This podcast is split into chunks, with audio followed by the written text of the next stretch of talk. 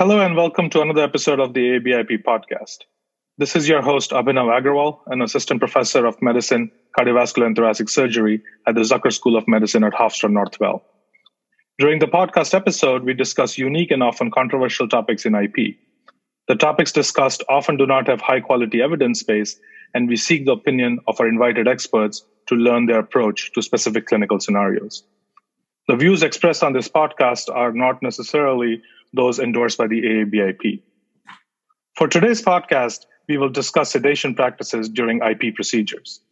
And for this episode, we have with us Dr. Nicholas Pastis. Dr. Pastis is a professor of medicine at the Medical University of South Carolina with special interest in both lung cancer and interventional pulmonology. Welcome, Dr. Pastis. Thank you, Abhi, for having me here today. Before we get started, do you have any conflicts of interest to disclose? Uh, I am involved in a research project uh, right now with Olympus uh, and have been involved in a study on robotic bronchoscopy with Auris. So, diving into the topic itself, Dr. Pastis, we're going to talk about sedation in IP. Do you perform your inspection bronchoscopies, you know, with or without BAL, with moderate sedation, or do you do it with general anesthesia? And how do you decide between choosing moderate sedation versus GA for these patients undergoing either inspection bronchoscopy or even a bronchoalveolar lavage? Well, uh, the Medical University of South Carolina has been a moderate sedation institution for many years, uh, and that's changing. Um, we've recognized uh, in our case that we benefit with some of the more complex cases uh, using general anesthesia. But for BALs, uh, routine transbronchial biopsies, uh, airway inspections. We're still doing moderate sedation. Um, I think the choice is twofold. One, uh, what is your institution's availability of general anesthesia and expertise uh, and culture? So, what is unique to your institution that may allow you to have one versus the other? And then the second is the complexity of the procedures uh, that we're doing. And for very simple procedures, um, patient satisfaction is definitely better with sedation, but it's not clear uh, that general anesthesia is superior. Um, it does make uh, it does make it easier at times to do the procedure. Uh, patients are more still, but uh, if folks uh, topicalize properly, um, use the medications appropriately, uh, we don't have a problem doing those with moderate sedation. But I do think um, the needle is uh, moving. I think the uh, the net is expanding for general anesthesia in many places, but we're still doing it for complex cases only. Absolutely, and as you mentioned, it's a lot of based upon the institutional practices. And I can tell you, you know, going across from institutions, even from the Midwest to the Northeast, the practices tend to change based upon the comfort of both the staff and uh, you know what previously was performed. So when you're saying complex cases, are you talking about complex diagnostic cases such as EBUS, uh, or even, you know, as you mentioned, transbronchial biopsies? Or are you talking about complexities in the terms of, you know, them having an indwelling stent? Which cases would you think, at least at MUSC, that you would be using general anesthesia? What what we're talking about is a procedure where we will do mediastinal staging with EBUS and then, if we don't get a diagnosis, we will extend the procedure to peripheral bronchoscopy, uh, typically now with robotic uh, navigation, in the past with a combination of uh, radial EBUS and e- uh, electromagnetic. Um, so uh, either either either uh, modality for peripheral bronchoscopy, when combined with EBUS, can be a lengthy procedure, can be difficult to maintain positions properly if a patient's not adequately sedated, uh, and actually can be quite stressful for a patient if they're not very comfortable for a long, longer period of time.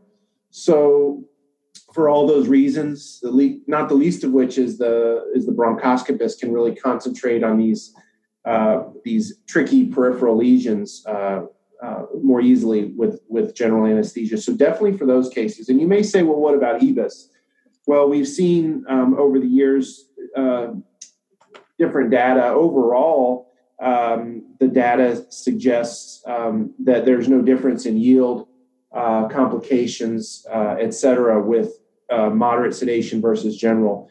Um, that may be changing. You know, we're at a point where we're at a very high standard for EBUS TBNA. We are held to uh, be like a uh, mediastinoscopy. And if we can't do it like that with the patient uh, still allowing us to do the procedure properly, it's not wrong uh, to use general anesthesia. Um, you may want to consider an LMA. It can be done with an 8.0 or 8.5 ET tube. Uh, if you have the higher paratracheal nodes, you just have to pull the tube further back where the LMA you don't uh, in order to articulate the scope well. So definitely general anesthesia can be done. It's not our practice except when it's combined with peripheral bronchoscopy. But I do know many places are doing everything, uh, including uh, EBUS. And then you mentioned stents and other things. Um, as you know, um, there's been a little bit of um, influx of some newer stents that are very easy to place uh, with uh, a large uh, therapeutic bronchoscope working channel 2.8 and sometimes um, those can be placed in the bronch suite uh, quite easily. And so we will uh, sometimes do those on our general anesthesia day. Um, we will um, do dilations uh, with general anesthesia. You mentioned uh, evaluating stents. Um, you want to be cautious when thinking about removing a stent without um, the availability of rigid bronchoscopy. So you can always have the ability to remove things that could be including the airway. So we don't typically remove stents, um, but we may place some of the smaller stents uh, with general anesthesia. But for any stent evaluation where we think we may remove the stent, uh, we would probably do with in, in the OR uh, either with with the rigid bronchoscope available uh, readily or uh, through the rigid bronchoscope. So uh, I think that answers your question about the complex diagnostic cases and then um, typically typically stents. Um, you know, stent placement you probably could do uh, bronchial stents uh, without being in the OR with rigid bronchoscopy. But when you're dealing with the trachea, uh, you obviously can run into trouble without the rigid bronchoscope, and then you can't place silicone stents, as you know, without the rigid bronchoscope. So those scenarios would imply uh, general anesthesia. Absolutely, and you know, definitely in terms of both placing complex tracheal stents and uh, removal of stents, which is one of the most complex procedures yeah. that we would do. A general anesthesia with, uh, you know, rigid bronchoscope either being used or available. But to your point, you know, when when doing a complex staging EBUS, so when we are lo- doing, when we know that there is a positive lymph node and it's going to be a shorter procedure, but when we are doing this and when we are held to high standards or comparison to mediastinoscopy, if not better, when we are doing these complex staging EBUS, starting from the contralateral side and uh, you know performing each of them, and especially with ROSE present, uh, the procedures can be long. So, have you felt that there's a difference between uh, using such something like LMA, where you can access the high paratracheal lymph nodes, versus uh, doing them with uh, conscious sedation? Yeah, I think I think the general anesthesia uh, uh, makes it a lot easier with an LMA. Um, and I, I, I, think we're we are actually um, trending towards doing more of those cases of uh, staging EBUS. And you know, as you approach a lung cancer patient, you should approach them all as a staging EBUS because you really don't know till you're there. Uh, the CT doesn't always give you the size, you know, where we want to sample five millimeters or more um, until you get there. So I, I, think there's a strong case for doing all of them. Uh, you know, if it's sarcoid and you're going after, uh, uh, you're pretty confident it's a sarcoid uh, bronch you know, maybe you could argue that's different. I will say some of the sarcoid patients can be the hardest to sedate without coughing um, right. if they have airway involvement. Um, so even those can benefit from general anesthesia. So I think the trend is moving more, uh, both at MUSC and at other places, more towards a broad use of general anesthesia because of what you and I kind of agreed on that we are held to such a high standard uh, for staging and for obtaining tissue that we want to optimize our uh, our chances. Um, but traditionally, we have been a moderate sedation for pretty much all EBUS, but we are moving towards more general anesthesia. Some of it for us is availability. A lot of the bigger centers are uh, have uh, you know it, it requires at the anesthesia department hiring FTE to support bronchoscopy. They support an, uh, GI fully, but oftentimes they don't have the staff to do bronchoscopy, and that's been our situation. So some of it has been the availability of anesthesia staff uh, rather than our preference. uh, where right now we have them two times a week. We're trying to go to three times a week and, and it really advance from there. So we are moving that way. Absolutely. And, you know, with the, with the requirements now with the molecular testing and even more tissue, the procedure duration can be longer. But absolutely, as you mentioned, you know, increasing the anesthesia time uh, can be challenging, especially at a, you know when you're trying to build up a practice or even at established institutions. So switching gears a little bit from bronchoscopy to pleuroscopies, you know, medical pleuroscopy has been traditionally performed under moderate sedation. So do you ever do you perform or at your institution are all pleuroscopies uh, performed under moderate sedation or are there situations where you would use general anesthesia or even deep sedation or uh, even a double lumen tube? Uh, well, our institution uh, is one of the smaller volume uh, medical uh, thoracoscopy institutions, and we have always used moderate sedation um, and have allowed uh, creation of a, of a pneumothorax uh, to provide um, exposure to the pleura. Um, I have heard of institutions that use anesthesia either in the OR or in their bronch suite to place double lumen tubes to allow uh, passive lung deflation and, and more opportunity to uh, to have a space to work with. But um, uh, the majority of the people in our in our group here have done uh, moderate sedation. Absolutely, And it's been our practice here too to do moderate sedation. So, uh, when you're doing moderate sedation with these cases, are you using just local analgesics, or are you using, you know, I know I've heard of some institution using using the anesthesiologist around to do intercostal block so more like uh, moderate sedation or deep sedation with intercostal block. We we have done we have done uh, moderate sedation uh, with intercostal uh, block uh, above and below anesthetic uh, to get the nerve underneath the underneath the rib, um, and we have not done general anesthesia typically. Um, I have heard people doing you know more or less sedation. Um, it's been described. Uh, but I think the majority of people uh, use moderate sedation uh, with local an- analgesia, lidocaine. So, switching gears to the choice of drugs, once we decide that we're going to do moderate sedation, ideal sedative should be like one that is easy to use, rapid onset, rap- short duration, and quick recovery. So, what are your usual go to drugs when performing a case with moderate sedation? And do you prefer like a benzodiazepine with or without a narcotic or propofol? in these cases, and what makes you choose one versus the other? Uh, our our pulmonologists at our institution um, don't uh, perform uh, deep sedation in the in the bronch suite. Um, we use moderate sedation, so we we don't use propofol ourselves. There are pulmonologists that do administer uh, their own propofol. We do not. Um, obviously, when you have propofol and the opportunity for deep sedation, you have to have your airway support and everything prepared. So we we use um, a combination of fentanyl uh, and midazolam, um, and as has been suggested, um, there's probably a synergistic effect where midazolam gives you some analgesia. I'm sorry, some uh, amnestic properties. Uh, you don't remember the procedure. Uh, it's a very sedating procedure uh, drug um, and then your, your fentanyl helps you with your cough and your analgesia. So they work well uh, together. I think overall, uh, benzodiazepines are the most commonly used drugs if you look worldwide, but I think a lot of people do see a benefit in using both, particularly in controlling cough. And you and I touched base before this call, and you know we were saying there really hasn't been a big moderate sedation drug in the last 20, 30 years other than those two. Um, people have done little variations more recently. Um, you'll see some papers on ketamine. You'll see some things about uh, Precedex, but uh, those two are kind of the, the, the, go-to for us. And then, you know, lidocaine, uh, we are at the point where we're just topicalizing now. There was a study that came out that, you know, pre-procedure nebulized just slowed the throughput through the bronch suite and didn't improve patient comfort. So we we just topicalized the lidocaine now.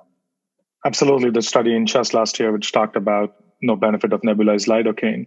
So, speaking of studies, you know, you authored with other authors a multi-center study last year, which compared the safety and efficacy of this newer drug, uh, remimazolam, and you compared it to midazolam and placebo. So, can you tell us a little bit more about what led you to the study and what your how has it changed your clinical practice, and uh, talk a little bit more about the study itself? Sure. Um, uh, Remy remimazolam um, has a different um, uh, metabolite um, that uh, occurs from hepatic um, uh, enzyme breakdown of the drug, and it uh, is much quicker onset and much quicker recovery uh, compared to traditional midazolam. It's about uh, one to three minutes uh, onset, so very, very much shorter half life than midazolam. Um, so it's felt to be very desirable, and um, the the company uh, approached uh, our senior partner about a trial, um, and we ended up being the um, primary lead site for a 30 site trial that um, that was published. The final results were published in Chest last year. And it was a parallel group design. So the double blind part was remimazolam versus placebo. Uh, the procedure would start out with a dose of fentanyl, and there were top off doses uh, allowed uh, every uh, five to 10 minutes as needed, maximum of 200 micrograms of fentanyl. So if you got placebo, you know, you still were able to get some fentanyl. Um, and then the parallel group was just uh, basically at the request of the company uh, rather than being powered to compare Remy head to head with midazolam. It was just to show safety and efficacy uh, to lead to FDA approval. So they, that's why they that was their rationale for just powering the study to show benefit over um, over placebo. But there was an open label midazolam arm too. So there are three arms. So you could uh, argue that that was definitely a criticism of the study that you know, it didn't really, um, it wasn't powered to show, it, it, did show significant, it did show clinically significant differences over midazolam, but it wasn't powered to do so um, like it was for placebo. Um, the primary outcome uh, was a composite measure uh, of success. So being able to complete the procedure, not using any rescue uh, medications, um, in other words, not going over your extra 200 max of fentanyl, and then uh, using less than five doses of either the uh, Remy or the uh, placebo in um, in a, a, 15 minute period. And really, it showed um, a success rate of 86% in the remimazolam group, only 4.8 in the placebo, and then 39% in the open label midazolam arm. So significant differences. Uh, there was improvement in, in some secondary outcomes as well. Uh, time to peak sedation was much faster with remimazolam. Recovery times, uh, procedural recall was much less. The things that make patients want to undergo another second procedure, you know, they don't want to really remember it.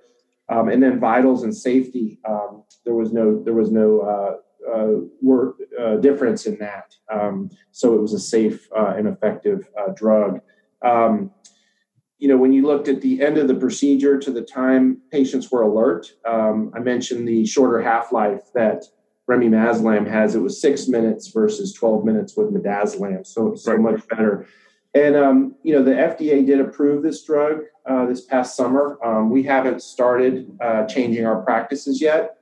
Um, you know, it hasn't gone through P&T committee. It hasn't gotten uh, widespread use yet. A lot of it is probably cost uh, but I would anticipate it um, being used more in the future. I could uh, envision it as a drug uh, for centers that do pleuroscopy. I could consider it for a drug in the ICU, even. Um, and then it hasn't really been evaluated, I should say, in the um, ASA classes uh, for sicker patients. So it only did uh, up to class three. So a study for ASA class four would probably be uh, useful too. So there's a lot of future directions with it, um, and um, it's it was exciting that I was you know fortunate enough to be a part of it, um, and um, and a drug that you know may may help us um, uh, in in our procedures when there hasn't been much that has different than Versed and fentanyl for the past you know 20 30 years.